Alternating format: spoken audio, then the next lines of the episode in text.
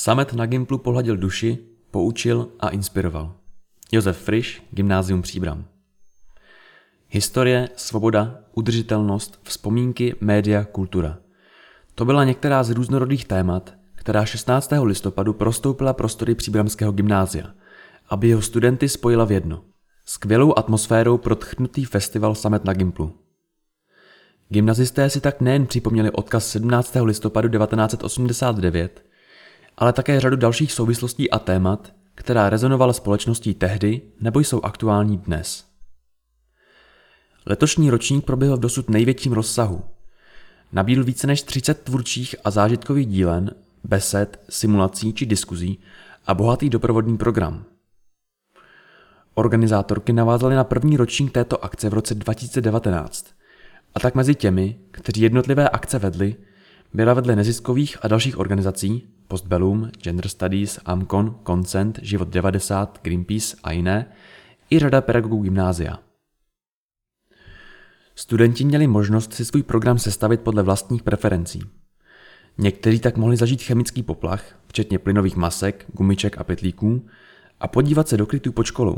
Zacvičili si ve spartakiádní atmosféře, prohlédli si autentické předměty z doby před rokem 1989 Poslechli si vzpomínky učitelů na jejich středoškolská studia, naučili se ověřovat informace či nahlédli do světa médií 80. let.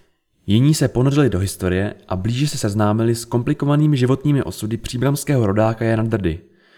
Zkusili si vytvořit grafické koláže či dobové plakáty, nebo si zaspívali písně, které se staly symboly listopadu 89. Mohli se vžít do pocitu aktérů jednání o moskevském protokolu v roce 1968 ale i hlouběji proniknout do témat současných. Mediální gramotnosti, korupce, duševního zdraví, udržitelnosti. O velké přestávce prošel školou průvod studentů a učitelů, zpívajících písně známé z podání Karla Kryla nebo Marty Kubišové a po celý den mohli všichni, studenti, učitelé i hosté, posedět v tradiční sametové kavárně, nabízející množství skvělých zákusků a nápojů, ovšem za revoluční ceny.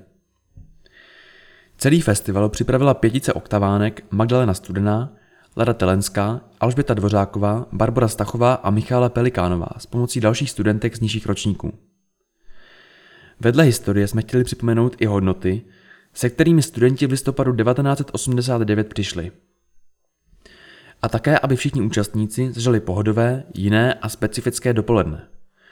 Proto jsme zvolili festivalovou formu, dopoledne naplněné příjemnou atmosférou, aby ve škole byla cítit zase jiná energie, uvedla Magdalena Studená. Ze zpětné vazby máme radost a pocit, že se festival povedl. Že se nepřihodilo nic mimořádného a vše fungovalo, dodala Lada Telenská.